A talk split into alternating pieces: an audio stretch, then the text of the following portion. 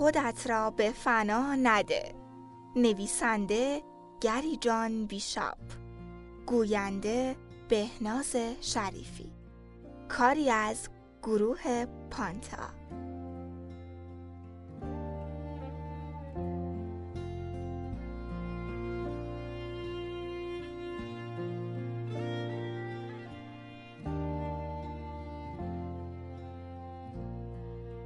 کتاب سیلی دنیاست تا بیدار شوی و توانایی هایت را کشف کنی. خودت را به فنا ندهی و بهترین خودت در زندگی باشی. هیچ وقت با خودت فکر کردی که شبیه یه همستر روی یه چرخ با عصبانیت و آشفتگی مسیر زندگیت رو دویدی اما همیشه در حال درجا زدن بودی؟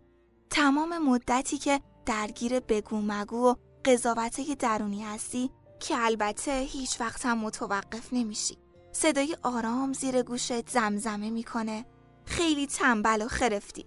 اصلا به درد هیچ کاری نمی‌خوری. تو حتی متوجه نیستی چقدر به این زمزمه اعتقاد داری یا چه اندازه تباهت می‌کنه. تو فقط تمام روز کار می‌کنی تا به استرس و فشارهای روحی چیره بشی.